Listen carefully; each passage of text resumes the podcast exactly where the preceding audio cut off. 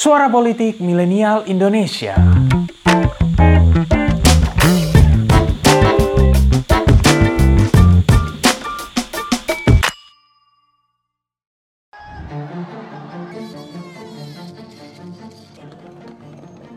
Pernah nggak sih kalian bertanya-tanya, kenapa ya parpol-parpol di Indonesia kurang begitu jelas spektrum politiknya? Kalau kalian ngikutin politik di Amerika Serikat misalnya, kan kelihatan banget mana partai yang cenderung ada di kiri dan mana yang ada di kanan. Kadang kalau ditanya teman dari US atau dari Eropa, kita suka bingung memberikan jawaban. Bro, PDIP itu kiri atau kanan? Golkar gimana bro? Kalau Demokrat? Hmm, Pertanyaan-pertanyaan itu sebenarnya menjadi simpul kondisi dan situasi partai-partai politik di Indonesia, di mana perbedaan spektrum politiknya cenderung kabur antara satu dengan yang lain. Ini terkecuali kalau kita bicara soal nasionalis versus agama ya. Selain itu, rata-rata parpol kita cenderung punya spektrum politik yang mirip-mirip. Tentu pertanyaannya adalah kenapa demikian ya? Lalu sebenarnya apa spektrum politik partai-partai macam Golkar, PDIP, Demokrat, PKS, dan yang lainnya? Well, get your coffee and let's get it started.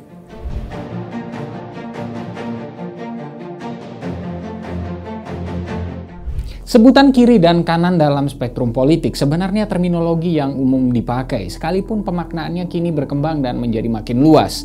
Kalau dulu kiri dan kanan ini berangkat dari gerakan partai politik di Prancis, di mana kiri kerap diartikan sebagai the party of movement, alias kelompok yang menginginkan perubahan, alias the liberal, sedangkan kanan diartikan sebagai the party of order, alias kelompok yang menginginkan status quo atau mempertahankan kondisi yang sudah ada. Ilmuwan politik Klaus van Bijmel kemudian membuat semacam garis politikal spektrum menggunakan sumbu X. Ini kasusnya untuk politik di Eropa ya. Urutannya dari kiri ke kanan adalah komunis, sosialis, gerakan hijau atau green, liberal, demokratik Kristen atau agama, konservatif, dan ekstrim sayap kanan. Kebanyakan parpol di negara-negara demokrasi kemudian bisa dilihat spektrum politiknya dari ciri-ciri gerakannya dan ideologinya tentunya. Namun di waktu-waktu terakhir ini banyak partai yang juga sudah mengadopsi pendekatan politik yang cenderung pragmatis. Akibatnya, pada isu tertentu parpol bisa menjadi cenderung ke kiri, namun di isu lain parpol bisa juga menjadi ke kanan. I mean, Tiongkok sebagai negara menerapkan dua model pendekatan politik dari kutub yang berseberangan, masih menganut komunis sentralistik tetapi secara ekonomi jelas-jelas kapitalis. Nah, di Indonesia sendiri konteks pragmatisme itu cukup terasa loh. Kebanyakan parpol kita itu cenderung ada di tengah, nyerempet dikit-dikit ke kanan lah.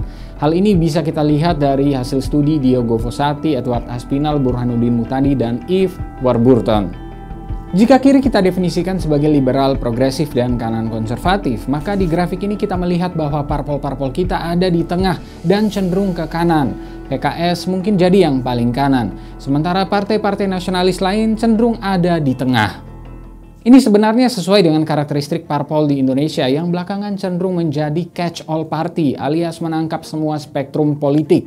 Partai yang paling nasionalis sekalipun misalnya punya sayap agamis di dalamnya juga. PDIP misalnya dulunya berasal dari PDI yang merupakan fusi dari PNI yang nasionalis, Murba yang sosialis, Partai Katolik dan Partai Kristen Indonesia yang agamis, dan Partai IPKI yang militeristik. Seiring waktu, PDIP bahkan juga punya sayap Islam bernama Baitul Muslimin Indonesia atau BAMUSI. Mungkin kontras status PDIP ini karena jargon Wong Cilik sejak era Orde Baru yang membuatnya cenderung bisa dianggap sebagai the party of movement di sayap kiri. Lalu partai seperti Golkar sedari awal memang sudah cenderung ke tengah atau menganut sentrisme. Golkar punya organisasi-organisasi yang melingkupi pengusaha, buruh, macam Soksi. Lalu ada militer, agama, dan lain sebagainya. Hal serupa juga terjadi dengan partai-partai lain macam Demokrat. Makanya perdebatan soal apakah misalnya Gerindra atau Golkar atau PDIP itu kiri atau kanan kadang suka nggak berujung cuy. Karena emang susah buat dibedain. Apalagi di era Orde Baru ada pemaksaan Pancasila sebagai asas tunggal yang efeknya membuat Pancasila menjadi satu-satunya ideologi utama. Mungkin partai-partai kita pada sadar bahwa menjadi terlalu progresif atau terlalu konservatif membuat mereka akan kehilangan potensi meraih suara dengan jumlah yang lebih besar. Ini mungkin kasusnya kayak PSI kali ya. Jadi sampai kapan pun memang bakal susah buat dibedain sih. Hmm. Kalau menurut kalian gimana? Apa alasan parpol-parpol kita punya spektrum politik yang nggak jelas? Berikan pendapatmu.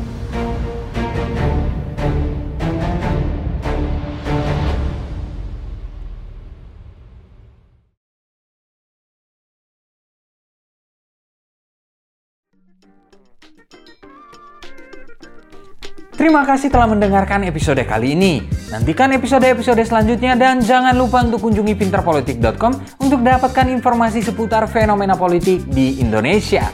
See you next time and bye-bye.